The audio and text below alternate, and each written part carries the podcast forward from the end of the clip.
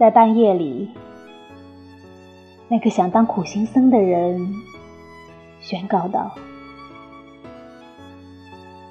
这是我抛弃家庭，出去寻找上帝的时候了。”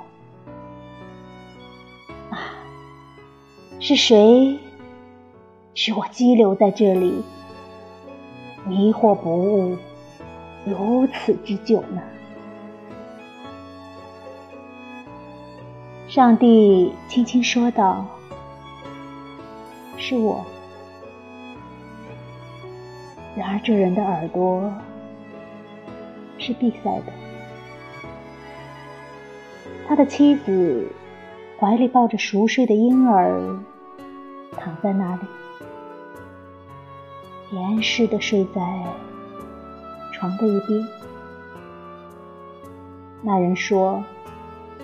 愚弄我如此之久的是谁呢？那声音又道：“是上帝呀。”可是他听不见。婴儿在睡梦中啼哭，紧偎着他的母亲。上帝命令：“站住，傻瓜！不要离开你的家。”但他还是没有听见。